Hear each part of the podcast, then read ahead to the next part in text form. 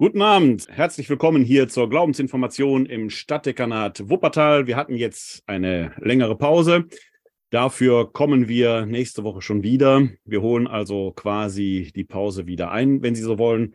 Seien Sie mir herzlich gegrüßt. Mein Name ist Werner Kleine von der katholischen Citykirche Wuppertal. Die Glaubensinformation gibt es schon relativ lange, war ursprünglich mal ein Glaubenskurs für erwachsene Taufbewerber. Wir trafen uns früher im katholischen Stadthaus regelmäßig gut alle zwei Wochen abends im Wechsel zu bibeltheologischen und systematisch-theologischen Abenden. Und wir haben uns dort im Großen und Ganzen am großen Glaubensbekenntnis entlang gehangelt. Mit der Corona-Pandemie sind wir hier ins äh, digitale Format gewechselt. Ich habe zwar auch früher schon die eine oder andere äh, Veranstaltung gestreamt, aber mittlerweile sind wir ja komplett äh, im digitalen Bereich. Deshalb grüße ich Sie herzlich, wenn Sie uns live auf Facebook verfolgen oder direkt hier im Webinar.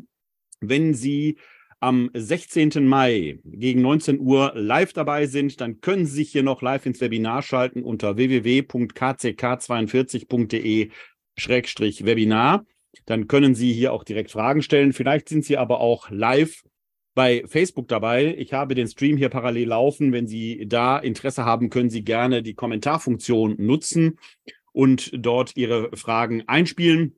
Äh, wenn ich die hier wahrnehme, werde ich die direkt während des Livestreams beantworten. Sonst später gerne über die Kommentarfunktion. Vielleicht schauen Sie sich aber auch die Aufzeichnung an die wir später bei YouTube veröffentlichen. Dort gibt es einen äh, eigenen Channel der katholischen Citykirche unter Cut Citykirche Video. Können Sie uns dort gerne abonnieren. Und es gibt dann eine Playlist mit den entsprechenden Glaubensinformationen. Die können Sie finden, wenn Sie diesen QR-Code einscannen. Dann kommen Sie direkt in die Playlist der Glaubensinformationen. Vielleicht hören Sie sich aber auch die Audioversion, den Audiomitschnitt an, den wir als Podcast veröffentlichen. Den können Sie auf einem Podcatcher Ihrer Wahl äh, abonnieren, wenn Sie die Glaubensinformation suchen.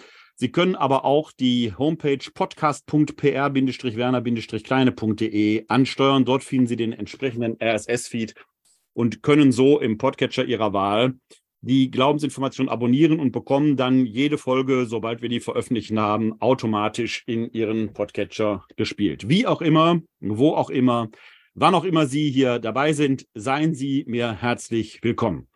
Ich erwähnte es vorhin, früher haben wir die Glaubensinformation komplett live gehabt und wir hatten so einen Turnus, der sich grob gesagt am großen Glaubensbekenntnis orientierte.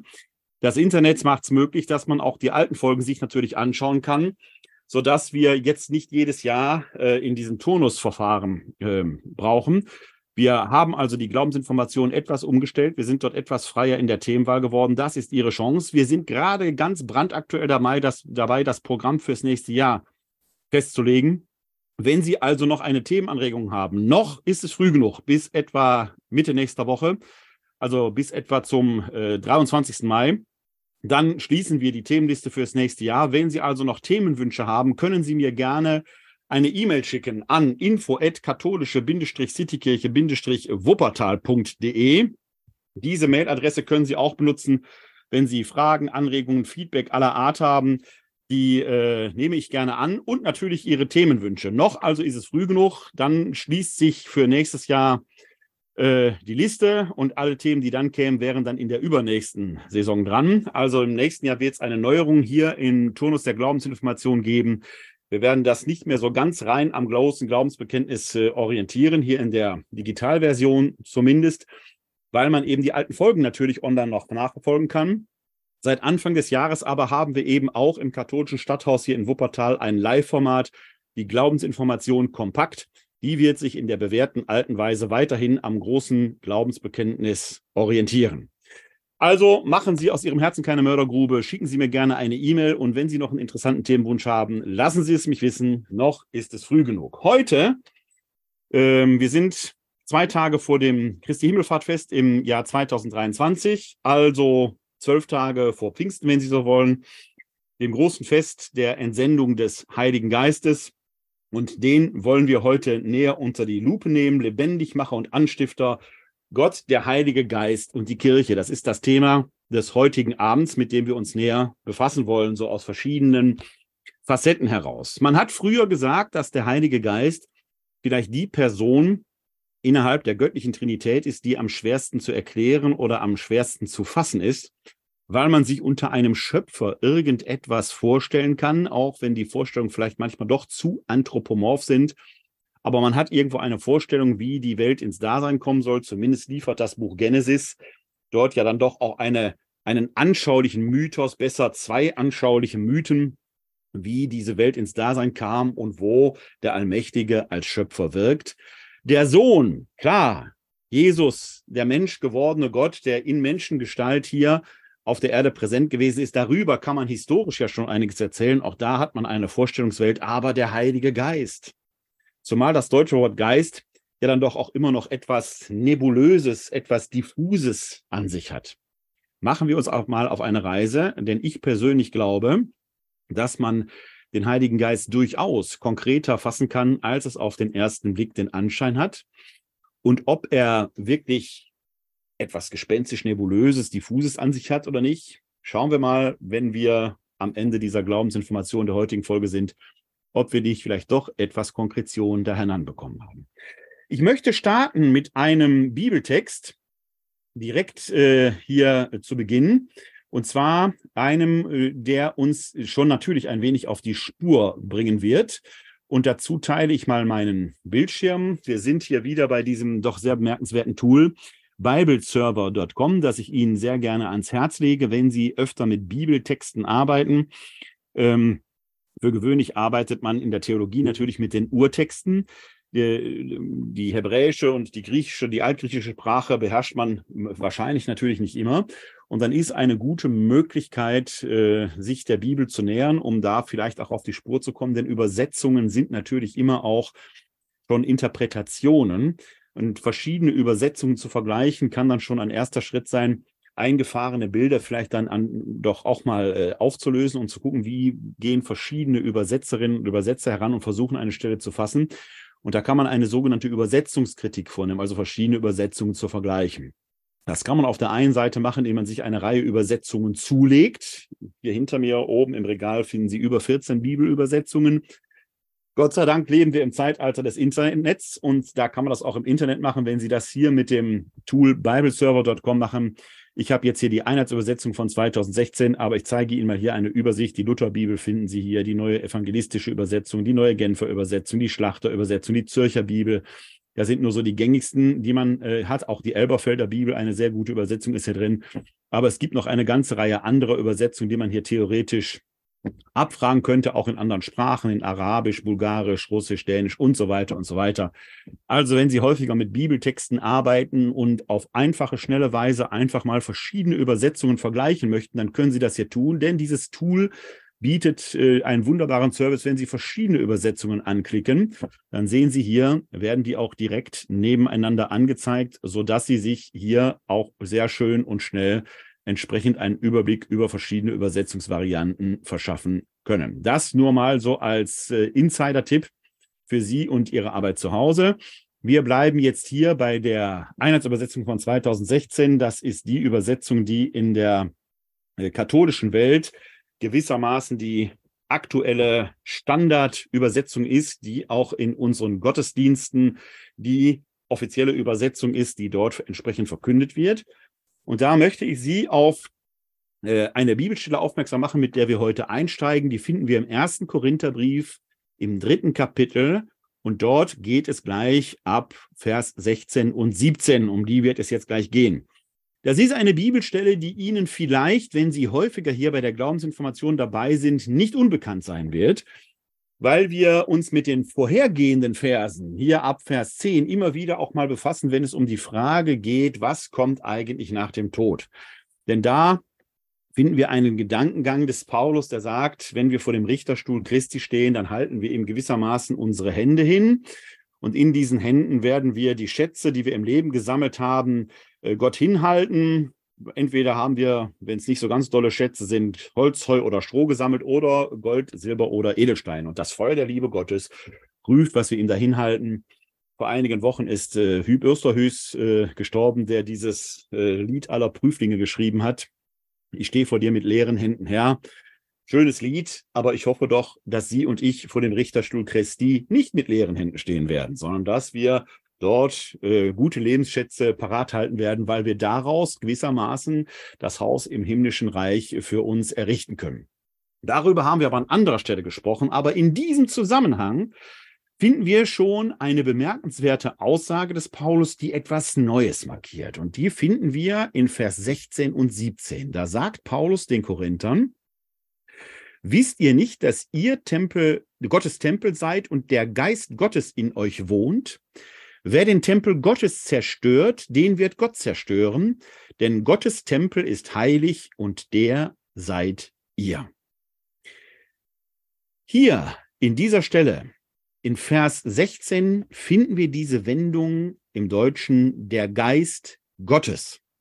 Und wir finden vor allen Dingen dieses Sprachspiel, wisst ihr nicht, dass ihr Tempel Gottes seid? Paulus meint das hier durchaus in einer doppelten Wortbedeutung, einmal bezogen auf das einzelne Individuum, aber auch auf die Gemeinde als Ganzes. Das heißt, der Mensch selber ist Wohnsitz Gottes, aber auch die Gemeinde als Ganzes. Das bringt uns schon auf eine erste Spur, denn hier wird eine entscheidende Erkenntnis markiert, die für die Entwicklung des Christentums nicht ganz unbedeutend ist. Das äh, wird hier gar nicht so deutlich auf den ersten Blick, aber es hat viel mit einer Entwicklung zu tun, die durch die Auseinandersetzung um Kreuzestod und Auferstehung Jesu Christi entstanden ist. Dieser ganze Passus befindet sich innerhalb der ersten vier Kapitel des ersten Korintherbriefes und da wird deutlich, dass es in der korinthischen Gemeinde offenkundig äh, einen Streit gegeben hat. Das sind verschiedene Parteiungen verbunden mit verschiedenen Interpretationen des Christusereignisses entstanden. Es gab eine Petruspartei, die möglicherweise eher in eine judenchristliche Richtung tendiert. Es gab eine Apollos-Partei, die möglicherweise in eine sehr geistbeseelte Richtung tendierte. Also wir kennen ja gerade aus dem ersten Korintherbrief auch diese Charismenfrage, wo es besondere Gnadengaben gibt. Da gibt es eine eigene Folge der Glaubensinformation zu, die verlinke ich hier. Ich werde das Thema vielleicht nur gleich am Rande mal streifen, weil das eine nähere Betrachtung äh, würdig ist. So viel kann ich hier schon spoilern. Das, was heute viel unter Charismen verstanden wird als ekstatische Geistbegabung, gerade in Gemeinschaften in der charismatischen Gemeindeerneuerung, da ist Paulus doch, wenn man das Ganze liest, Kapitel 12 bis 14 als Ganzes, eher skeptisch. Für Paulus ist der Begriff des Charismas sogar eher etwas, das diese Sichtweise mäßigen soll. Denn in Korinth nannten sich diese Leute, die man heute Charismatiker nennen würde, Pneumatikoi, die Begeisterten, wenn man so will. Und diesen Begriff, den weist Paulus eher zurück und führt dann das Begriff, den Begriff des Charismas ein, was er, äh, er sagt von den Charismen, die kann man pflegen und die kann man studieren. Also es ist nichts, was dem Menschen einfach so zufällt, sondern im Unterschied zu dem einfachen Pneumatikos, zu dem einfach Begeisterten, ist das Charisma etwas, was man ausbilden kann, was man studieren kann, was man erwerben und auch erlernen kann, zumindest in der paulinischen Sichtweise. Das jetzt nur am Rande. Wie gesagt, ich verlinke die Folge zu den Charismenlernen später in den Shownotes, da können Sie dann nachgucken. Da gibt es eine ganz eigene Folge zu. Aber diese Frage gab es offenkundig in äh, Korinth, verbunden mit der sogenannten Apollos-Partei, weil der Apollos offenkundig auch ein begeisterter wie begeisternder Redner war. Es gab eine Paulus-Partei, das ist der Gründervater der äh, Gemeinde. Und es gab eine Christus-Partei, von denen wissen wir, dass die da waren. Äh, und darüber hat man sich in der Gemeinde wohl zerstritten. Und hier greift Paulus mahnt ein, indem er einmal diese eschatologische Gerichtstheo Gerichtsthematik da einführt und dann die Gemeinde erinnert, wisst ihr nicht, dass ihr Tempel Gottes seid und der Geist Gottes in euch wohnt? Wie gesagt, im doppelten Sinn, im Einzelnen wie in der Gemeinde als Ganzes. Wehe dem, der Gottes Tempel verdirbt, den wird Gott verderben. Was ist da los? Hintergrund ist eine bemerkenswerte Entwicklung im frühen Christentum. Und die hat interessanterweise mit dem Pfingstfest durchaus zu tun, zumindest in der erzählerischen Tradition der Apostelgeschichte. In der Apostelgeschichte fängt das Ganze an, dass äh, die Himmelfahrt Christi erzählt wird. Und auch diesen Text schauen wir uns an. Ich rufe mir den Text mal eben hier auf. Da sind wir im ersten Kapitel der Apostelgeschichte. Es ist gewissermaßen der Text, der dann auch äh, in den kommenden Tagen in den Eucharistiefeiern, zumindest am Christi Himmelfahrtfest, äh, entsprechend verkündet wird.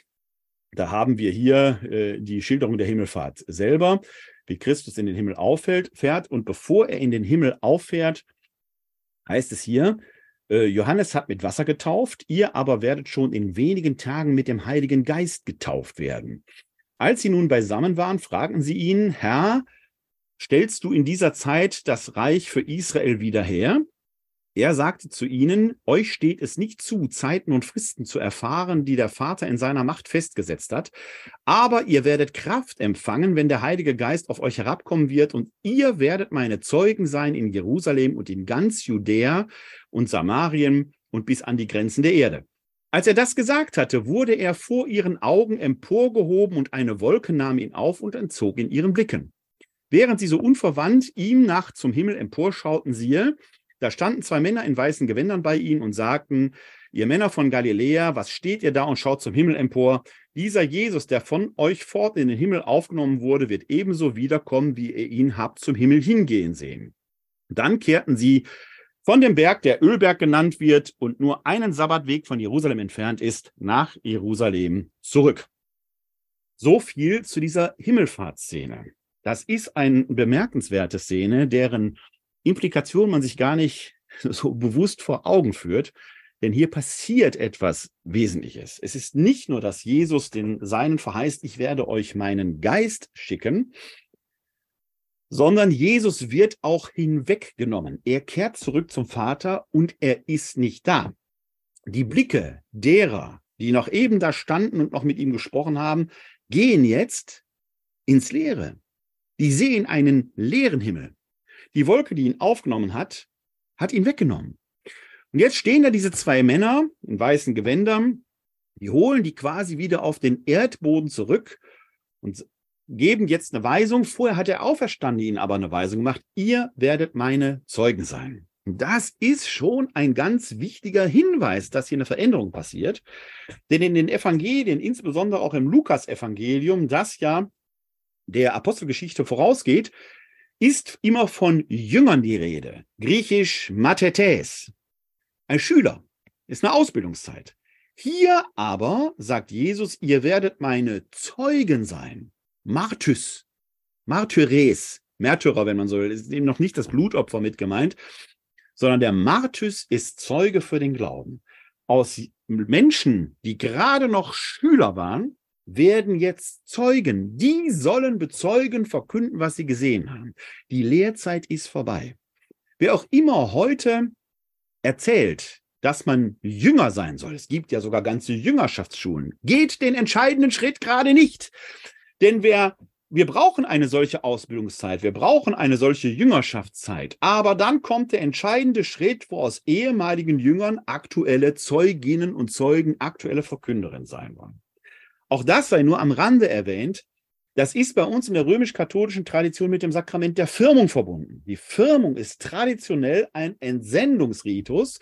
Kann man daran sehen, dass der Bischof die Hand auf den Kopf legt. Das ist ein Beauftragungsritus. Und dann gibt es nicht die Zusage, empfang den Heiligen Geist, sondern sei besiegelt mit der Gabe Gottes, dem Heiligen Geist. Der Friede sei mit dir. Man wird mit der Firmung entsandt. Die Zeit der Jüngerschaft gehört, so gesehen, mit der Firmung auf und jetzt beginnt die Zeit der Zeugenschaft. Diesen entscheidenden Schritt muss man nach vorne gehen.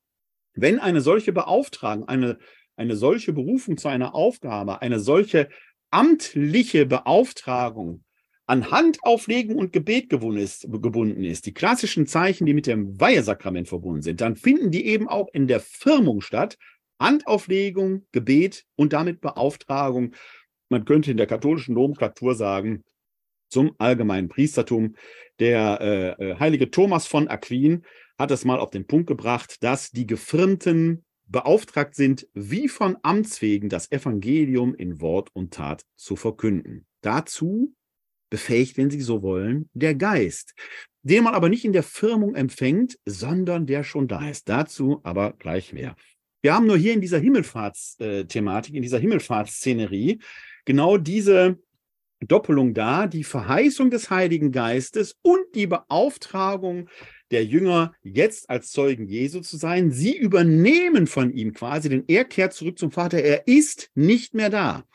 Er hat uns die Eucharistie, er hat uns das Arm, er hat uns viele Zeichen dargelassen, indem er seine bleibende Gegenwart verheißt. Aber er ist nicht mehr leibhaftig da. Der Geist, der die Jünger begeistert, beseelt, der die Jünger anstiftet, das Evangelium zu verkünden, übernimmt quasi. Wir haben also nach der Zeit des Herrn auf der Erde jetzt die Zeit des Geistes, in der Gott durch uns wirkt. Denn das schreibt Paulus ja, wisst ihr nicht, dass ihr Tempel des Heiligen Geistes seid. Das werden wir gleich noch etwas tiefer erörtern. Wir werden aber einen Blick weiter werfen, weil ich gerade die Antiochene erwähnt habe.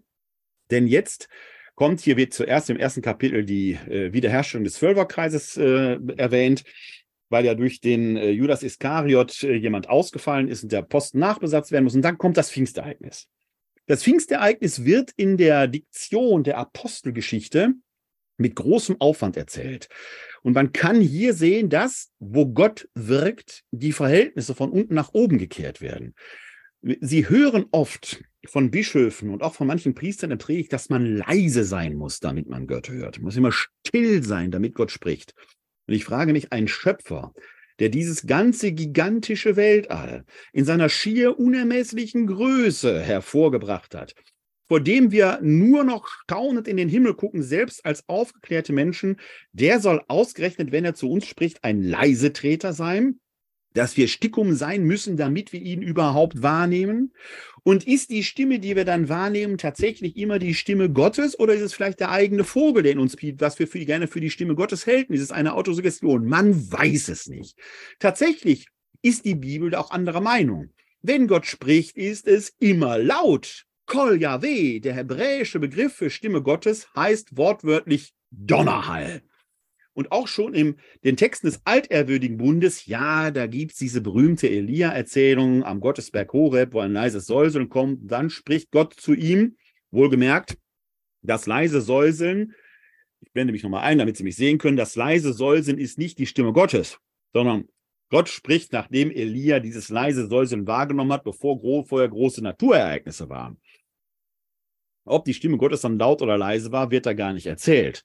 Aber wenn sonst Gott im alterwürdigen Bund spricht, dann sind das immer rauschende Wassermassen, dann ist das Dröhnen, dann ist das laut. Gott teilt sich mit.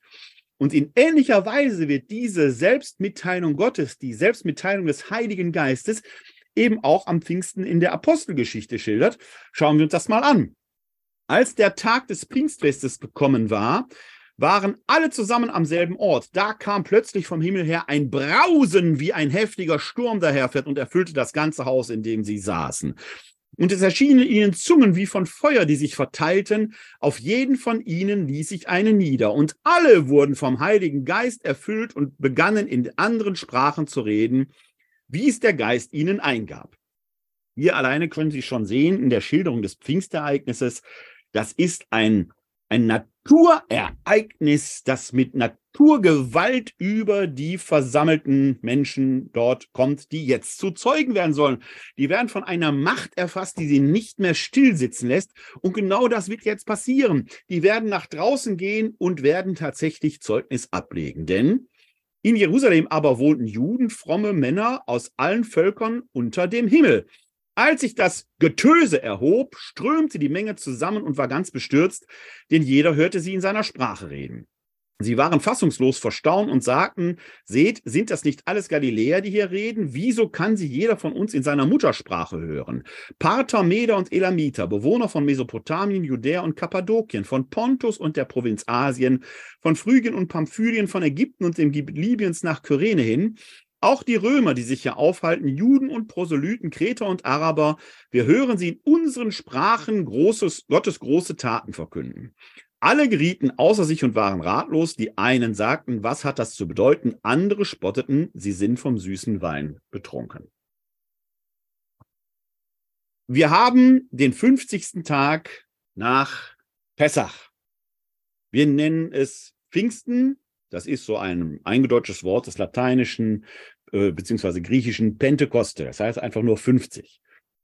Juden feiern 50 Tage nach Pessach das Shavuot-Fest, also ursprünglich ein Erntefest, das aber in der jüdischen Tradition mit der Gabe der zehn Gebote, mit dem dritten Bundesschluss verbunden ist. Nach dem Bund mit Noah, dem Bund mit Abraham, schließt Gott mit Mose und dem Volk Israel am Berg Sinai den Bund fürs Leben, wenn man so will. An diesem Fest das insbesondere, war ein Wallfahrtsfest, dem Bundesschluss Gottes auch gewidmet ist, dem, der Erinnerung und Vergegenwärtigung, da ereignet sich hier dieses Ereignis. Mit dem Bund am Berg Sinai nimmt Gott sein Volk in die Pflicht. Die sollen als seine Statthalter hier auf Erden wandeln. Deswegen gibt es die Mitzvot, deswegen gibt es die Torah, deswegen gibt es das Regelwerk, deswegen gibt es die zehn Gebote. Weil durch das Volk Gottes, Israel, sein Name in der Welt wachgehalten und sichtbar gemacht werden soll. Das ist die Idee, die dahinter steckt. Und dass wir das Pfingstfest genau mit dem Shavuot-Fest verbinden, hat damit zu tun, dass wir in der frühen Kirche einen Gedankenprozess haben, den wir gleich näher anschauen werden, in dem aus diesem jetzt schon dreifach erneuten Bund aus christlicher Perspektive oder aus der Perspektive der die an die, Kreuz, an die Auferstehung des Gekreuzigten glauben, ein vierter Bundesschluss, eine vierte Erweiterung des Bundes hinzukommt. In Kreuzestod und Auferstehung hat Gott etwas getan, was etwas Neues bewirken wird. Deswegen werden hier schon die ganz vielen Völker erwähnt, aber sind gar nicht alles in dem Sinne Ausländer, sondern es sind zu einem ganz großen Teil jüdische Pilger, wobei die Juden eben nicht mehr nur in Judäa wohnten, sondern seit der Zeit des Hellenismus, teilweise auch schon seit der Zeit des babylonischen Exils, also seit dem 6. Jahrhundert vor Christus, viele Juden schon als Diaspora-Juden im Römischen Reich zur damaligen Zeit wohnten. Das sind die Völker, die hier erwähnt werden. Das sind also alles zu einem Großteil zumindest Juden und Proselyten. Es waren ein paar Nichtglaubende dabei, eben Kreter und Araber, aber Juden und Proselyten, Proselyten sind gewissermaßen ehemalige Nichtjuden, die zum Judentum konvertiert waren. Das, die bilden die erste äh, Gemeinde, der jetzt quasi diese Pfingstpredigt des Petrus, die gleich kommen wird oder die sich im Anschluss da ereignet, hören werden. Diese Pfingstpredigt des Petrus hat folgende Auswirkungen. Wir überspringen die jetzt, weil die, zu, weil die jetzt etwas weiter ist. Wir kommen jetzt, jetzt im Vers 37 des zweiten Kapitels. Als sie das hörten, traf sie es mitten ins Herz und sie sagten zu Petrus und den übrigen Aposteln, was sollen wir tun, Brüder? Petrus antwortete ihnen, kehrt um und jeder von euch lasse sich auf den Namen Jesu Christi taufen zur Be Vergebung der Sünden, dann werdet ihr die Gabe des Heiligen Geistes empfangen. Aha, ist also hier mit der Taufe verbunden. Denn euch und euren Kindern gilt die Verheißung und all denen in der Ferne, die der Herr, unser Gott, herbeirufen wird. Mit noch vielen anderen Worten beschwor und ermahnte er sie, lasst euch retten aus diesem verdorbenen Geschlecht. Die nun, die sein Wort annahmen, ließen sich taufen. An diesem Tag wurden ihrer Gemeinschaft etwa 3000 Menschen hinzugefügt. Sie hielten an der Lehre der Apostel fest und an der Gemeinschaft am Brechen des Brotes und an den Gebeten. Hier wird nicht weniger geschildert als die Entstehung, die Gründung der ersten Gemeinde. Hier wird die Geburt der Kirche dargestellt. Die Kirche verdankt sich nicht einer Stiftung Jesu. Jesus predigte dem Volk Israel und wollte das restituieren. Die Kirche verdankt sich dem pfingstlichen Ereignis der Entsendung des Geistes.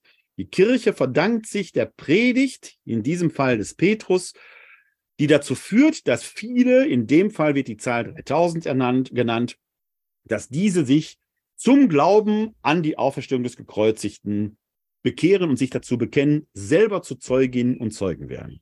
Nicht Jesus ist streng genommen der Stifter des Christentums oder der Kirche, es ist der Heilige Geist. Deswegen finden wir nicht ohne Grund hier im Vers 42 auch die erste Kirchendefinition, die wir im Neuen Testament finden, Kirche ist dort, wo man an der Lehre der Apostel festhält, an der Gemeinschaft, der griechisch der Koinonia, äh, lateinisch der Communio, am Brechen des Brotes und an den Gebeten. Man kann darüber streiten, ob die Koinonia tatsächlich eine Institution meint, wie die Institution Kirche.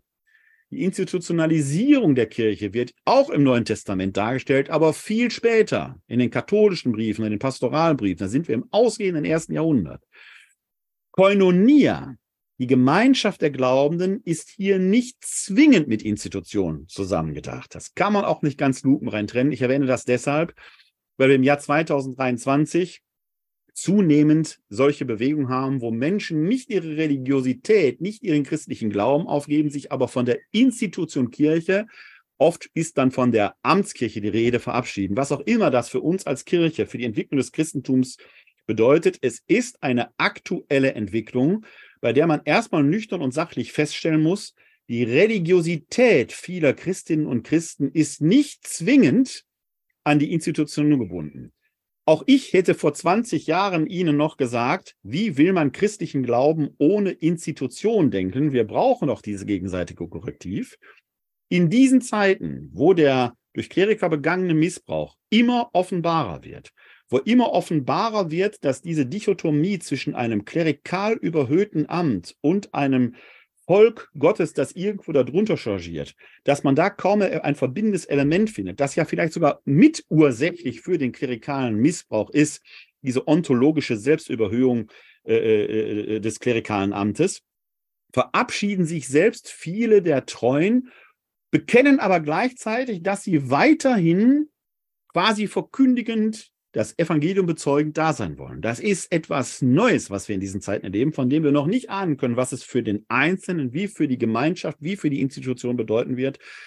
Diese Gleichsetzung von Religion gleich Institution scheint so nicht mehr plausibel für alle zu sein, selbst für Leute, die aus dem katholischen Stall kommen. Das nur erstmal als Problemanzeige ich selber ähm, werde dieses Thema vielleicht in der nächsten Saison einmal aufgreifen an einem Tag, brauche dazu aber selbst noch einen kleinen reflektiven Prozess, um mir da eine eigene Meinung und eine eigene Ansicht zu diesem Thema zu bilden. Man darf also hier unter Gemeinschaft, deswegen erwähne ich das ja jetzt, nicht zwingend die Institution vorstellen, sondern der christliche Glaube. Christ ist man nie für sich alleine, sondern man hat Christentum immer in gemeinschaftlichen, in sozialen Kontexten zu denken, die ich erwähne es nochmal, nicht zwingend institutionell sein müssen. Offenkundig. Wie gesagt, da muss man noch die eine oder andere Richtung drehen. Das heißt, warum erwähne ich das Ganze hier? Wir haben hier die erste Kirchendefinition. Der Heilige Geist bewirkt, dass die ersten Gemeinschaften entstehen. Wir bilden das in unserem Glaubensbekenntnis sogar ab. Da kommt ja dieser Artikel, wir bekennen die eine heilige katholische und apostolische Kirche unmittelbar in Zusammenhang mit dem Bekenntnis dazu, dass wir an den Heiligen Geist glauben, der Herr ist und lebendig macht, der aus dem Vater und dem Sohn hervorgeht, der mit dem Vater und dem Sohn angebetet und verherrlicht wird. Und dann kommt auch eine Kirchendefinition, eine viergliedrige, denn Kirche ist da, wo die Einheit im Blick ist. Und diese Einheit kann natürlich nicht konfessionell gedacht sein im Glaubensbekenntnis. Es ist eine übergeordnete Einheit, hier analog zu der Koinonia, zu der Gemeinschaft. Wie gesagt, die Frage, wie wichtig ist die Institution für die Gemeinschaft, für eine ekklesiale Gemeinschaft? Das ist eine neue Herausforderung, die sich uns stellt, über die ich selber noch reflektieren muss, um mir eine eigene Haltung dazu zu entwickeln. Diese Gemeinschaft soll dem Heil der Menschen dienen. Für mich im Moment der schwierigste Punkt in unserem Niceno-Konstantinopolitanischen Glaubensbekenntnis, weil wir doch eben durch den klerikalen Missbrauch jede Woche neu erfahren, wie viel Unheil durch offizielle Amtsträger der Institution unter die Menschen gebracht wurde. Wohlgemerkt, man darf nicht alle über einen Kamm scheren. Es gibt viele unbescholtene Priester, gar keine Frage. Aber wir gucken keinem Hinterkopf. Es sind Würdenträger, in dicke Anführungszeichen gesetzt, die solche Taten begangen haben und damit den Namen Christi in den Dreck gezogen haben. Die Kirche ist katholisch. Hier ist eben nicht Konfession mit gemeint in unserem Glaubensbekenntnis, sondern katholisch heißt allumfassend universell. Die Kirche kann sich nicht auf einen kleinen Bereich begrenzen. Wir sind als Konfessionsbezeichnung ja eben auch römisch-katholisch, weil wir die römische Spielart dieser umfassenden Kirche sind, weil wir dem Ritus Romanus folgen. Es gibt auch griechisch-katholische, sind mit Rom uniert, aber haben einen anderen Ritus. Das nur am Rande erwähnt. Auch orthodoxe Christen beten übrigens katholisch. Also keine Konfessionsbezeichnung, sondern eine Ausweitung, eine Weitung des Horizonts. Kirche darf nicht eng denken, sondern muss weit denken. Und sie ist apostolisch, ein großer Streitpunkt. Wir haben hier in dem Glaubensbekenntnis der Apostelgeschichte das Festhalten an der Lehre der Apostel, in unserer römisch-katholischen Sicht und Denkweise ist das gebunden an das Bischofsamt, weil die Episkopen Nachfolger der Apostel sind und durch Handauflegung und Gebet in diese Nachfolge eingeordnet sind. Das heißt, wir sehen in unserem Glaubensbekenntnis, ist dieser Zusammenhang von Geistgabe und Kirchendefinition ebenso gegeben, wie sie schon in der Apostelgeschichte gegeben war.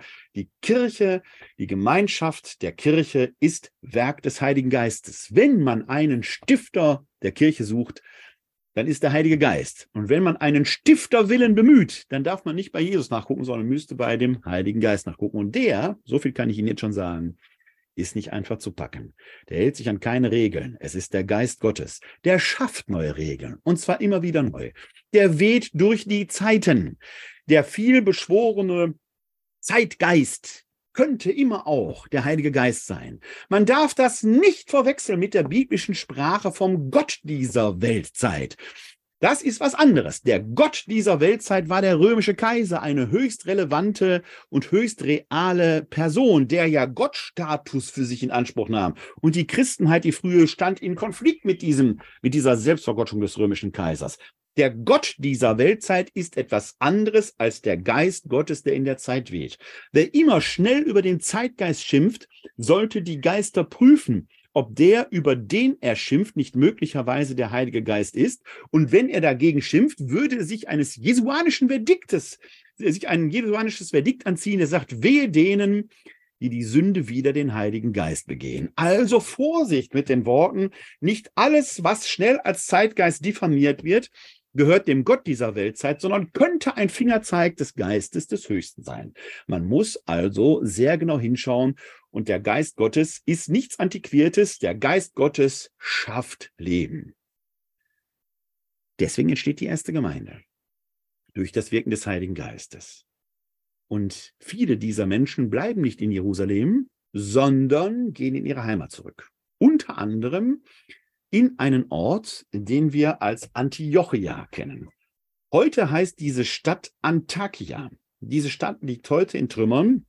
Sie befindet sich in der südwestlichen Türkei nahe der Grenze zu Syrien und ist durch das Erdbeben vor einigen Monaten in der Türkei fast dem Erdboden gleichgemacht worden. Also das heutige Antakya ist jenes Antiochia, das wir, über das wir in der Heiligen Schrift und in den Antiochia geschah etwas Wesentliches. Dort begründete man auch offenkundig eine Gemeinde und in dieser Gemeinde fing man an, Theologie zu treiben. In Jerusalem saßen offenkundig die Säulen der Apostel. Das Apostelkollegium selber, das war gewissermaßen die Zentrale. Aber von denen in Jerusalem heißt es auch in der Apostelgeschichte, dass man einmütig im Tempel verharrte. Ich versuche diese Stelle einmal zu finden, wie das Leben der jungen Gemeinde äh, aussah. Das findet sich nämlich wenige Verse nach der Stelle, die wir gerade hatten. Da äh, heißt es hier ab Vers 43, alle wurden von Furcht ergriffen und durch die Lehre der Apostel geschahen viele Wunder und Zeichen. Und alle, die glaubten, waren an demselben Ort und hatten alles gemeinsam. Sie verkauften Hab und Gut und teilten davon allem zu, jedem so viel, wie er genötigt hatte. Tag für Tag verharrten sie einmütig im Tempel, brachen in ihren Häusern das Brot und hielten miteinander Mahl in Freude und Lauterkeit des Herzens. Sie lobten Gott und fanden Gunst beim ganzen Volk. Und der Herr fügte täglich ihre Gemeinschaft die hinzu, die gerettet werden sollten. Das ist das Leben der Jerusalemer Urgemeinde. Die verharrten also noch einmütig im Tempel, warteten sicherlich auf die Wiederkunft Christi, aber sie waren noch Teil des Judentums und blieben auch innerhalb dieses Horizontes. Die führen gewissermaßen tatsächlich das Werk Jesu mehr oder weniger eins zu eins fort. In Antiochia passierte aber etwas Wesentliches und da passierte etwas Neues. Und das spiegelt sich durchaus wieder in der Berufung derer, die man dann die sieben Diakone nennt. Die haben nämlich sonderbarerweise alle äh, griechisch lautende Namen. Und das ist ein Hinweis, dass sie offenkundig nichts in den galiläischen oder judäischen Kontext gehören. Davon erzählt uns die Apostelgeschichte in Kapitel 6. Da schauen wir kurz hinein. In der Rückschau des Lukas ist das gewissermaßen eine äh, äh, Legitimation dessen, was in Antiochia passiert, indem die in den Gesamtkontext eingebunden werden und auch von den Aposteln legitimiert werden. Da heißt es in Kapitel 6, 1 folgende, in diesen Tagen, als die Zahl der Jünger zunahm, der Topos von, aus Kapitel 2 wird also aufgegriffen, in diesen Tagen, als die Zahl der Jünger zunahm, begehrten die Hellenisten gegen die Hebräer auf, weil ihre Witwen bei der täglichen Versorgung übersehen wurden. Da haben wir schon einen wichtigen Hinweis. Die Hebräer, das ist die hebräische Urgemeinde, die aus Galiläa und Judäa, die in Jerusalem sitzen. Die Hellenisten sind ursprünglich die Aspora-Juden, die im hellenistischen Bereich wohnten. Wir ahnen heute, oder wir können, ich würde sogar sagen, wir wissen heute, dass sich dabei wahrscheinlich um das Zentrum, frühchristliche Zentrum in Antiochia handelte. Da riefen die zwölf die ganze Schar der Jünger zusammen und erklärten, es ist nicht recht, dass wir das Wort Gottes vernachlässigen und uns dem Dienst an den Tischen witwen. Brüder, wählt aus eurer Mitte sieben Männer von gutem Rufen, voll Geist und Weisheit. Ihnen werden diese Aufgaben übertragen. Wir aber wollen beim Gebet und beim Dienst am Wort bleiben. Der Vorschlag fand den Beifall der ganzen Gemeinde und sie wählten Stephanus, einen Mann erfüllt vom Glauben und vom Heiligen Geist, ferner Philippus und Prochorus, Nikanor und Timon, Parmenas und Nikolaus, einen Proselyten aus, das wird Sie nicht wundern, Antiochia. Da haben wir's. Sie ließen sie vor Gott, vor den Apostel hintreten und diese legten ihnen unter Gebet die Hände auf. Hier wird also dieser Beauftragungs- und Weiheritus äh, geschildert. Und das Wort Gottes breitete sich aus und die Zahl der Jünger in Jerusalem wurden immer größer. Auch eine große Anzahl von den Priestern nahm gehorsam den Glauben an. Damit sind die Priester äh, aus dem Tempel gemeint. Also eine sehr lebendige Anfangszeit. Aber hier wird etwas geschildert. Vertreter offenkundig der antiochenischen Gemeinde erkennbar an den griechischen Namen, die haben hellenistische Namen, werden hier von den Aposteln legitimiert. Die kirchliche Tradition wird sie später zu Diakonen machen. Die werden also ein Stüfchen unter den Aposteln eingeordnet. Da gehören sie ja auch hin, weil die Apostel ja aus dem engen Kreis Jesu gehören. Aber sie repräsentieren hier ein frühchristliches Zentrum in Antiochia. Und in Antiochia passierte etwas Wichtiges. In Antiochia reflektierte man nämlich die Bedeutung von Kreuzestod und Auferstehung Jesu Christi.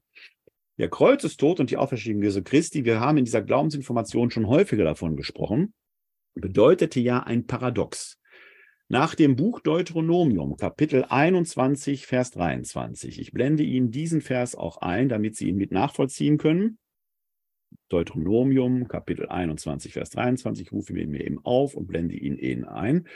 Da lesen wir hier diesen Satz in Vers 23b, denn ein Gehängter ist ein von Gott verfluchter. Also einer, der am Holze hängend stirbt oder am Holze hängt, ist ein von Gott verfluchter. Es geht bei dieser Stelle nicht um die Frage von Schuld oder Unschuld. Es geht rein um die Frage, hängt er am Holz oder nicht und stirbt da. Jesus ist am Holze hängend gestorben. Also ist er ein von Gott verlassener. Die Auferstehung selber, die von den frühen Christen ja authentisch bezeugt wird, kann aber nur mit Gottes Hilfe geschehen. Weil Gott der diesen toten Lehmklumpen Adam durch Einhauchung seines Atems ins Leben bringt, der kann natürlich aus totem Leben erschaffen. Und jetzt gibt es dieses Paradox, der Gott verfluchte, der Gott verlassene wird von Gott gerettet. Und was das bedeutet, das reflektiert man offenkundig in Antiochia. Denn in der Jerusalemer Urgemeinde war man offenkundig der Ansicht, dass man, bevor man sich auf den Weg Jesu machte, zuerst Jude werden musste, wenn man nicht schon Jude war. Man musste sich also beschneiden lassen. das hatte eine Folge, weil man mit der Beschneidung die 613 Mitzvot, die Weisungen aus der Torah übernahm, die eben auch den Alltag bis ins Kleinste regelten. In Antiochia hatte man aber offenkundig einen folgenden Schluss gezogen und der war bedeutsam weil der jüdische Monotheismus in der damaligen Zeit für viele gerade intellektuelle Römer durchaus einen gewissen Charme hatte, die aber nicht in die Gemeinde, in die jüdischen Gemeinden übertraten, weil sie dann eben die Mitzvot hätten halten müssen. Und das hätte möglicherweise das gesellschaftliche Leben beschränkt. In Antiochia sagt man aber jetzt, Moment, nach der Torah und nach einer Mitzvah stirbt Jesus wie ein Gottverfluchter, interessiert aber Gott gar nicht, der rettet den trotzdem. Damit setzt Gott ein Zeichen, es beginnt etwas Neues, nämlich die Zeit, von der die Propheten immer schon gesprochen haben, die Völker, die Goyim, die Heiden, die Nichtjuden, werden jetzt zum Zieren kommen und es wird nicht mehr die Tora alleine sein, die gerecht macht, sondern wer sich auf diesen Weg Gottes macht, wird gerecht gemacht werden. Und so fing man in Antiochia an, A, Heiden zu taufen, ohne Beschneidung. Und B, man nannte sich zum ersten Mal Christ. In Antiochia ist der Name Christ entstanden. Das waren die Menschen, die sich auf den Weg Jesu machen, mit oder ohne Beschneidung. Das war im frühen Christentum, das sei hier nur am Rand erwähnt, eine Sollbruchstelle. Weil der Verkehr zwischen Juden und Heiden nicht äh, für Juden nicht so ganz äh, ohne weiteres äh, vonstatten ging. Gerade für die Koinonia, für die Gemeinschaft war das eine Herausforderung. Da gab es dann das Apostelkonzil, auf dem es eine Einigung gab, dass Petrus die Judenmission vorantreiben sollte, Paulus die Heidenmission. Man vereinbarte ein gemeinsames Zeichen, die berühmte Kollekte für die Jerusalemer Urgemeinde. Dann in der Apostelgeschichte lesen wir und äh, diese Geschichte will ich Ihnen durchaus auch gerne hier nochmal äh, anzeigen, weil die an dieser Stelle so interessant ist, denn der, äh, nicht in der Apostelgeschichte, im Galaterbrief haben wir gewissermaßen eine autobiografische Schilderung des Apostelkonzils aus der Sicht des Paulus. Wir finden sie hier im Galaterbrief Kapitel 2, die Verse 1 bis 10. Die überspringe ich jetzt. Und dann kam es nach dem Apostelkonzil zu einem folgenschweren Ereignis, das zu einem Zwischenfall in Antiochia.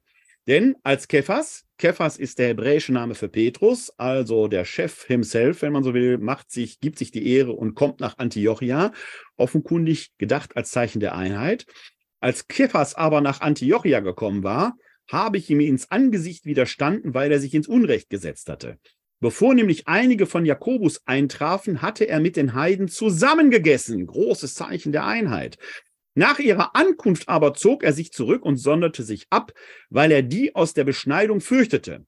Und mit ihm heuchelten die anderen Juden, sodass auch Barnabas durch ihre Heuchelei mitgerissen wurde. Also da kommen jetzt die Leute des Jakobus. In welchen Jakobus sich da handelt, ist der Gemeindeleiter der Jerusalemer Urgemeinde. Gibt es einen großen Exegetenstreit darüber, ist es der leibliche Bruder Jesu, Jakobus der Ältere, ist zu dem Zeitpunkt schon tot, oder ist es Jakobus der Sohn des Alpheus, einer der zwölf? Ich persönlich votiere für letztere äh, Lösung, bin ich aber, gehöre ich einer Minderheitenmeinung der Exegeten an. Die Mehrheit vertritt äh, die Meinung, dass es sich um den leiblichen Bruder Jesu handelte.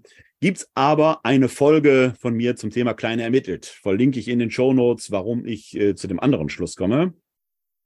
Als die kommen und äh, dieser Jakobus, um wen es sich auch immer handelt, scheint sehr toratreu gewesen zu sein, bekommt der Petrus Schiss und kündigt die Tischgemeinschaft auf. Und das ist für Paulus das Signal, so nicht, mein Freund. Da widersteht er dem Petrus ins Angesicht hinein.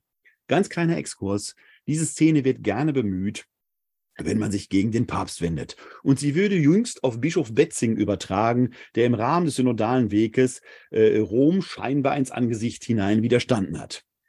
Warten wir erstmal ab, ob Bischof Georg Betzing das tatsächlich dauerhaft durchhält. Aber die Stelle ist trotzdem nicht anwendbar, weil es vorgängig eine Vereinbarung gegeben hat zwischen den Antiochenern und den Jerusalemern, die Petrus ja auch ursprünglich einhält und dann aus Schiss bricht. Es gab also eine Vereinbarung, die gebrochen ist. Gab es bisher eine Vereinbarung zwischen dem synodalen Weg und den Römern? Nein. Also ist diese Szene so ohne weiteres gar nicht anwendbar. Das aber nur am Rande. Ich erzähle diese ganze Geschichte. Wir sind immer noch beim Heiligen Geist, weil dieser Hintergrund wichtig ist für die eingangs zitierte Stelle des Paulus. Aus dem ersten Korintherbrief wisst ihr nicht, dass ihr Tempel Gottes seid. Denn in, den antiochenischen, in der antiochenischen Theologie geht man noch einen Schritt weiter. Man muss ja eine theologische Legitimation dafür finden, dass der Geist Gottes tatsächlich schon da ist. Das ist ja etwas Bemerkenswertes, was man äh, bei der eigenen Taufe oder der eigenen Firmung hat. Man ist ja nach der Taufe nicht irgendwie ein anderer Mensch. In Antiochia beobachtete man auch etwas anderes. Und das geht rein phänomenologisch. Wenn man in die Heilige Schrift schaut, vor allen Dingen die Texte des altehrwürdigen Bundes. Und einen habe ich gerade schon kursorisch erwähnt, in den schauen wir jetzt gleich auch mal hinein. Dann stellt man da fest, dass es das Wort Geist in den biblischen Sprachen, wie wir es kennen, so gar nicht gibt. Im Hebräischen ist es Ruach oder Nefesh.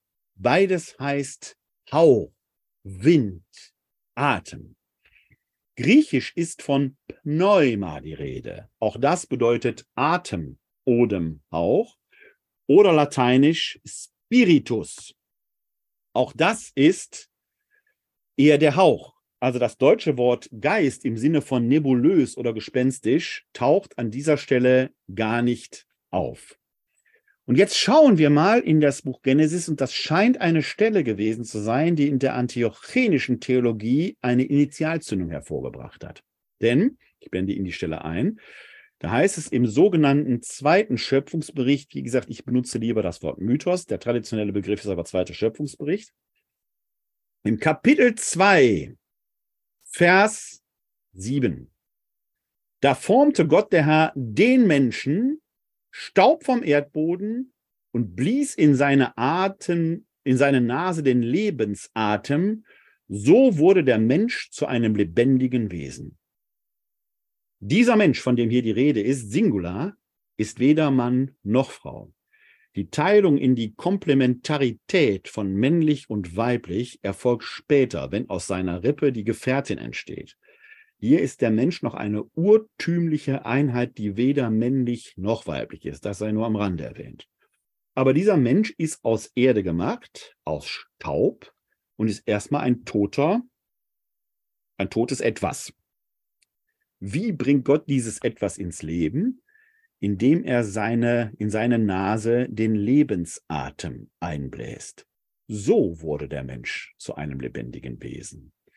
Das ist erstmal ein ganz eminent wichtiger Hinweis. Der Mensch kommt durch den Atem Gottes ins Leben. Das ist erstmal eine phänomenologische Beobachtung, die viele heute noch lernen, wenn sie für den Führerschein die Ersthilfe am Unfallort lernen. Zumindest war es bei mir so, dass ich damals gelernt habe, dass man eine Atemprobe machen soll. Wurde damals noch mit so einem Spiegel gemacht, heute vielleicht auch. Man sollte also gucken, erstmal natürlich testen, Bewusstsein, Ansprechbarkeit und so weiter. Und dann ging es um die Frage, atmet das Unfallopfer noch? Und weil die Idee ist, bis heute noch, wo Atem ist, da ist Leben. Wo der Atem weg ist, tritt der Tod bald ein. Tatsächlich ist ja rein phänomenologisch der Atem etwas, was vegetativ ohne unser Zutun funktioniert. Selbst wenn wir bewusstlos sind, im Zustand des Schlafes etwa, atmen wir gewissermaßen so fröhlich vor uns hin. Und tatsächlich können wir den Atem ja auch nicht bewusst aussetzen. Ja, wir können den für eine gewisse Zeitspanne anhalten, unterdrücken. Leute, die das äh, trainieren, Apnoe-Taucher, vielleicht sogar 20 Minuten und länger, aber nicht dauerhaft. Nicht dauerhaft, man muss vorher genug Sauerstoff eingepumpt haben. Der Atem ist ein Zeichen für die Gegenwart des Lebens, für die Anwesenheit des Lebens. Da, wo der Atem ist, da ist Leben. Da, wo der Atem schwindet, tritt der Tod ein. Und so heißt es nicht ohne Zufall im Psalm 104 folgendermaßen. Wir sind im Vers 29 des 104. Psalmes. Verbirgst du dein Angesicht, sind sie verstört. Nimmst du ihnen den Atem, so schwinden sie hin und kehren zurück zum Staub der Erde. Du sendest deinen Geist, Klammer auf Atem, Klammer zu, aus, sie werden erschaffen und du erneuerst das Antlitz der Erde. Da, wo also göttlicher Atem ist, da ist Leben. Alles, was atmet, lobt den Herrn. Da, wo der Atem Gottes nicht mehr ist, ist der Tod. Das heißt, der Atem ist als Zeichen des Lebens tauglich. Und da ziehen die Antiochener jetzt folgenden Schluss draus. Wir atmen, nein, falsch, nicht wir atmen.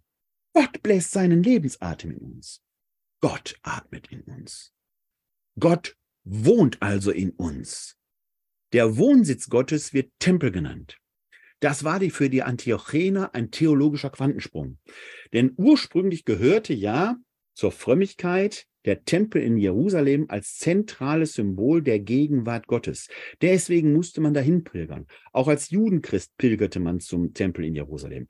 Das gesamte Neue Testament zeichnet diese Bedeutung des Jerusalemer Tempels auf. Selbst in der Offenbarung des Johannes, lange nach der Zerstörung des Tempels in Jerusalem, sieht man noch diese hohe Bedeutung des Tempels in Jerusalem.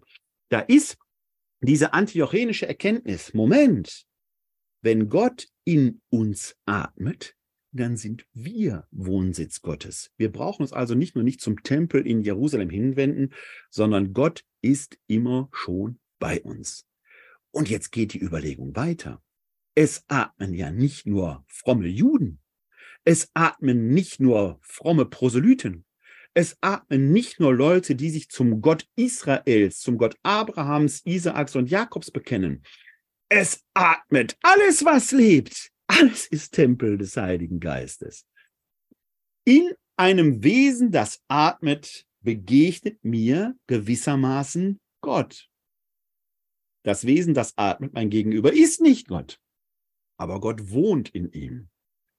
Und ich muss mir bewusst machen, ich atme auch, ich bin ein Wohnsitz Gottes. Gott will durch mich in diese Welt wirken. Ich soll so leben, dass das Handeln Gottes in dieser Welt sichtbar wird. Das ist übrigens interessant, dass das mit dem vierten Bundesschluss für die christliche äh, äh Kultur zusammenhängt, weil der Bund Gottes bedeutet, dazu erscheint übrigens am Donnerstag hier in der Westdeutschen Zeitung eine Kolumne von mir, kann ich noch nicht veröffentlichen, aber wenn ich den Zusammenschnitt hier veröffentliche, dann wird die veröffentlicht sein, dann werde ich die auch entsprechend verlinken.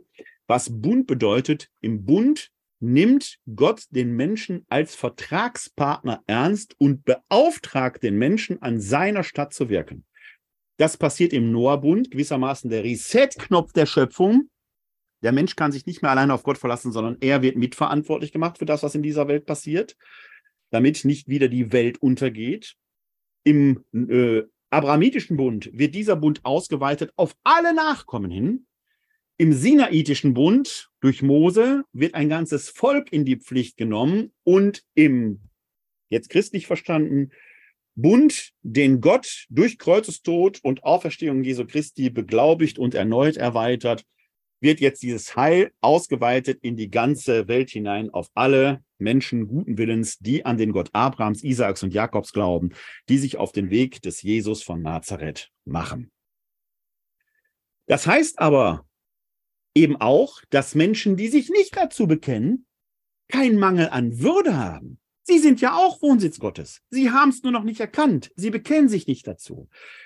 Der Auftrag derer, die sich dazu bekennen, Gott und oder erkannt haben, Gott ist es, der in mir atmet, die bilden gewissermaßen die Gemeinschaft der Christen, vulgo Kirche. Wie gesagt, das Glaubensbekenntnis bekennt sich nicht zur Institution einer römisch-katholischen, einer griechisch-orthodoxen oder einer, was weiß ich, lutherischen oder reformierten protestantischen Kirche. Es ist erstmal die kirchliche Gemeinschaft, die Einheit, die als Ganzes bekannt wird. Wer erkennt, dass Gott in ihm wohnt, gehört dieser Kirche an und wird damit in die Pflicht genommen, als Bundespartner, Bundespartnerin Gottes, als Zeugin und Zeuge das Evangelium zu verkünden. Das ist die Idee, die man in Antiochia hat. Deswegen kann Paulus sagen, wisst ihr nicht, dass ihr Tempel Gottes seid und der Geist Gottes, der Atem Gottes in euch wohnt. Rein phänomenologisch dieses Atmen selbst im unbewussten Zustand, dieses lebenserhaltende Prinzip des Atmens wird zum Zeichen dafür, Gott atmet in mir und die, die das erkennen, bilden die Gemeinschaft der Kirche, haben aber gleichzeitig diesen Auftritt, das macht ja die frühen Christen aus, dass sie eben auch die anderen Tempel Gottes, die es vielleicht gar nicht wussten, entsprechend schützten. Für Paulus ist das glasklar, da gibt es ein ganz klitzekleines Ranking. Wir schauen mal in den Galaterbrief im Kapitel 6, Vers 10. Da heißt es nämlich folgendermaßen. Deshalb lasst uns, solange wir Zeit haben, allen Menschen Gutes tun, besonders aber den Glaubensgenossen. Also denen, die in der eigenen Gemeinschaft stehen, die haben ein, ja, die haben kein Sonderrecht, aber denen kommt natürlich dieses Werk der Nächstenliebe besonders gut. Aber es ist der Auftrag, allen Menschen Gutes zu tun, weil jedes Wesen, das atmet, in der heutigen Zeit müsste man das vielleicht sogar ausweiten auf die Tiere, die im noachitischen Bund übrigens an dieser Stelle bewohnt werden. dass der, der Bund Gottes gilt allem Leben auf dieser Erde. Das ist ein Auftrag, den wir heute in diesen Zeiten vielleicht nochmal besonders haben. Vielleicht machen wir da mal eine eigene Folge der Glaubensinformation zu. Dieses Ziel gilt allen Menschen, Christinnen und Christen, egal welcher konfessionellen Provenienz, können sich nicht einengen. Sie können nicht nur für sich sein. Wie kann man als Christ oder als christlich orientierter Politiker einfach über Flüchtlinge abwertend reden, über Fremde? Das sind atmende Wesen. Wir können überlegen, wie versuchen wir das vernünftig zu machen, menschenwürdig zu machen. Wie können wir denen, die besondere Hilfe mögen, äh, nötig haben, zuvorkommend helfen? Wo müssen wir unsere Ressourcen vielleicht entsprechen? Also das alles kann man planen, aber man kann nicht so tun, als wenn es das Problem Es sind atmende Wesen, es sind Tempel des Heiligen Geistes und ich wiederhole den Paulus, wehe dem, der den Geist Gottes verdirbt. Wie kommt es dann zum deutschen Wort Geist? In einem großartigen lateinischen Hymnus über den Heiligen Geist, das Veni Creator Spiritus von Rabanus Maurus, gibt es eine Textzeile, die führt uns da schon auf die richtige Spur. Da heißt es nämlich, oder wird der Geist Gottes als Hospes Anime besungen, als Hospes Anime, als Gast der Seele. Aus Hospes wird im Deutschen, da kennen wir das Wort, ein verwandtes Wort, das Hospiz. Ein Hospiz ist ein Gasthaus für Tempel des Heiligen Geistes, die krank oder dem Tod geweiht sind. Und hier möchte ich Ihnen eine Skizze einer idealisierte Skizze freilich einer mittelalterlichen Stadt aufzeigen, die eine besondere äh, Konzeption an dieser Stelle aufzeigt. Jetzt muss ich mein, äh, meine, mein Whiteboard auf dem iPad teilen. Das dauert einen ganz klitzekleinen Moment. Dann können Sie es aber sehen. Wenn wir mal so eine mittelalterliche Stadt im idealisierten Zustand haben, dann stand hier in der Mitte die Kirche. Ich male die Kirche mal in so einer klassischen Kreuzform, wie man die oft in den gotischen Kathedralen hat. Meine zeichnerischen Fähigkeiten sind begrenzt, aber Sie können ungefähr den Grundriss erkennen. So. Dann war auf der einen Seite der Kirche oft heute noch erkennbar der Kirchhof, sprich der Friedhof. Das ist von der Konzeption ganz wichtig, weil die Toten nach christlichem Glauben ja nicht einfach weg sind, sondern sie sind bleibender Teil der kirchlichen Gemeinschaft. Und die kirchliche Liturgie in der orthodoxen wie in der römisch-katholischen Tradition sehr greifbar, ist ja Teilhabe, hineintreten in die himmlische Liturgie. Und da steht ja schon im Buch der Offenbarung des Johannes, wie sich dort die, die jetzt bei Gott sind, um den Thron Gottes versammeln. Der Thron Gottes befindet sich gewissermaßen hier in der Kirche in Form des Altares. Hier versammeln sich die Lebenden, die zum Thron Gottes hintreten. Und hier in diesem Bereich die, die ihr irdisches Leben hinter sich haben, die aber Teil der kirchlichen Gemeinschaft sind. Also diese ganze Konzeption zeigt schon einmal eine Verbindung über den Tod hinaus, weil hier auf dem Kirchhof die ehemaligen Tempel des Heiligen Geistes ihre letzte Ruhe stattgefunden haben, während sich die noch lebenden, noch atmenden Tempel des Heiligen Geistes hier treffen. Auf der anderen Seite der Kirche befand sich oft der Marktplatz. Das Leben gehört in den kirchlichen Kontext hinein. Man hat zwischen Welt und Kirche in dem Sinne gar nicht unterschieden. Wenn man in den alten Kirchen die Türen weit aufmachte, kam der Platz in die Kirche und die Kirche war auf dem Platz. Das war gewissermaßen, wenn Sie so wollen, eine Einheit. Auf der anderen Seite des Marktplatzes fand man häufig ein Haus, das man als Hospiz bezeichnete, also die Krankenhäuser.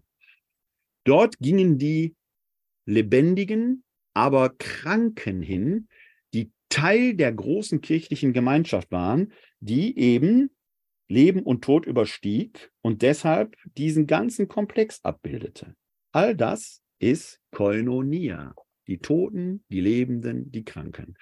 Und diese Häuser, diese Krankenhäuser, nannte man Hospiz, Gasthäuser für die Tempel des Heiligen Geistes, die eben defekt waren.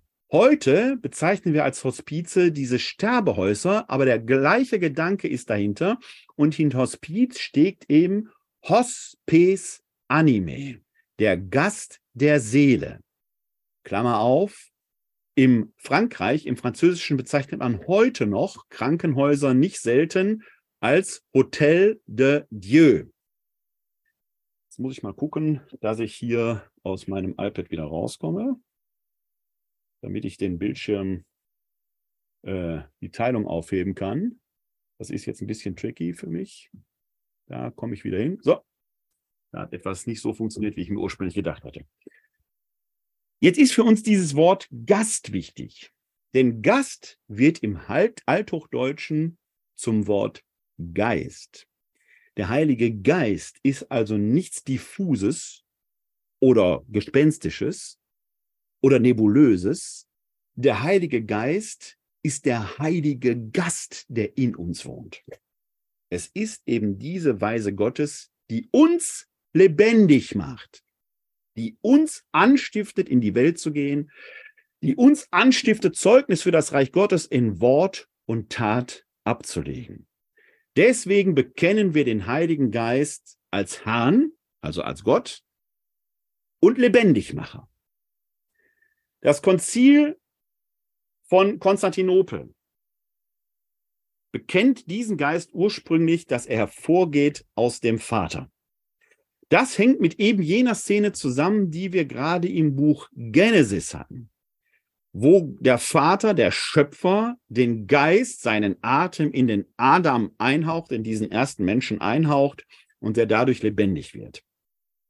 Dann heißt es dort, dass der mit dem Vater und dem Sohn angebetet und verherrlicht wird. Das ist das Glaubenserkenntnis, wie es heute noch in der Orthodoxie gebetet wird.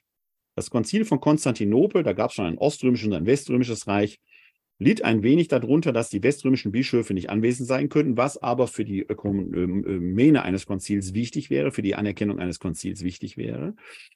Deswegen hat man die Beschlüsse nach Westrom überstellt und dort fügen die Bischöfe, die weströmischen Bischöfe, ein Wörtchen hinzu, Filioque, sodass unser römisch-katholisches, also das westlateinische Glaubensbekenntnis jetzt heißt, wir glauben an den Heiligen Geist, der herrscht und lebendig macht, der aus dem Vater und dem Sohn, Klammer auf Filioque, hervorgeht, der mit dem Vater und dem Sohn angebetet und verherrlicht wird. Wie kam man da drauf? Dieser Schöpfungsakt, den wir im ähm, Buch Genesis gelesen haben, der äh, dort mit dem Vater verbunden ist, finden wir in einer kleinen, aber feinen Szene auch im Johannesevangelium wieder. Da kommt es nämlich am Tag der Auferstehung da selbst zu folgender Szene. Wir sind im Johannesevangelium Kapitel 20 ab Vers 19. Am Abend dieses ersten Tages der Woche und das ist diese, diese Erwähnung des ersten Tages der Woche ist alles andere als zufällig, weil der erste Tag der Schöpfungstag ist. Am Abend dieses ersten Tages der Woche, als die Jünger aus Furcht vor den Juden bei verschlossenen Türen beisammen waren, kam Jesus, trat in ihre Mitte und sagte zu ihnen, Friede sei mit euch. Nach diesen Worten zeigte er ihnen seine Hände und seine Seite. Da freuten sich die Jünger, als sie den Herrn sahen. Jesus sagte noch einmal zu ihnen, Friede sei mit euch, wie mich der Vater gesandt hat, so sende ich euch. Nachdem er dies gesagt hatte, hauchte er sie an und sagte zu ihnen, empfangt den Heiligen Geist. Denen ihr die Sünden erlasst, denen sind sie erlassen, denen ihr sie behaltet, sind sie behalten. Hier haben Sie diese bemerkenswerte Szene, wo Jesus analog zum Verhalten des Vaters, der bei der äh, Erschaffung des Adam, dem Adam-Leben einhauft, das gewissermaßen aktualisiert und seinen Jüngern Leben einhaucht. Es ist die Szene, die wir in der Himmelfahrtszene im, an der Apostelgeschichte viel dramatischer geschildert haben. Die wird hier bei Johannes vorweggenommen. Und der Auferstandene ist es, der seine Jünger begeistert. Und auch hier finden Sie eine Beauftragung, denn hier heißt es, denen ihr die Sünden erlasst, denen sind sie behalten, denen, äh, denen sind sie erlassen, denen ihr sie behaltet, sind sie behalten. Heißt konkret, die Sünde als Zustand des von Gott getrenntseins wird hier nicht in die äh, in das Ermessen der Jünger gestellt, nach dem äh, Motto, ihr könnt überlegen, ob ihr denen die Sünde erlasst oder nicht, sondern es ist eine Warnung an die so Beauftragten, wenn ihr die Menschen in der Gottverlassenheit, Schrägstrich Sünde, lasst, steht ihr zwischen den Menschen und Gott. Relativiert euch also selber, sondern nehmt euch euren Auftrag ernst. Ihr sollt den Menschen die Sünden erlassen. Ihr sollt sie zu Gott führen. Das ist die eigentliche Beauftragung, die ausgesprochen wird. Und das in der Kraft des Heiligen Geistes. Diese Stelle hier aus dem Johannesevangelium, in der Jesus das Vorgehen des Vaters mit Adam an seinen Jüngern aktualisiert, führt in der westlateinischen Tradition dazu, dass wir eben beten, Filioque, der mit dem Vater und dem Sohn angebetet und verherrlicht wird. Es ist ein Streitpunkt zwischen den orthodoxen Kirchen und der römisch-katholischen, der westlateinischen Tradition bis heute. Die letzten beiden Päpste, Benedikt XVI. und Franziskus, haben erwähnt, dass sie das Filioque um der Einheit mit der orthodoxen Kirche willen fallen lassen könnten, weil es inhaltlich nichts nimmt und nichts gibt. Ich persönlich finde es schön, dass wir das Filioque in unserem Glaubensverkenntnis drin haben, weil es eben nochmal diese Besonderheit auch der christlichen Tradition zeigt, dass wir dort nochmal in einer besonderen Weise von Christus, dem Auferstandenen selbst, auch in die Pflicht genommen werden. Und damit sind wir sehr nah an der antiochenischen Idee, in der man dieses rein phänologische Prinzip aus theologischer Reflexion heraus aktualisiert hat und gesagt, Moment, auch Nichtjuden atmen.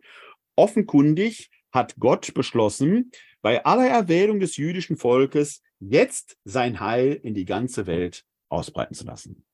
Das ist übrigens eine Szene, die wir auch in der Apostelgeschichte wiederfinden, nämlich bei der Taufe des Hauptmanns Cornelius.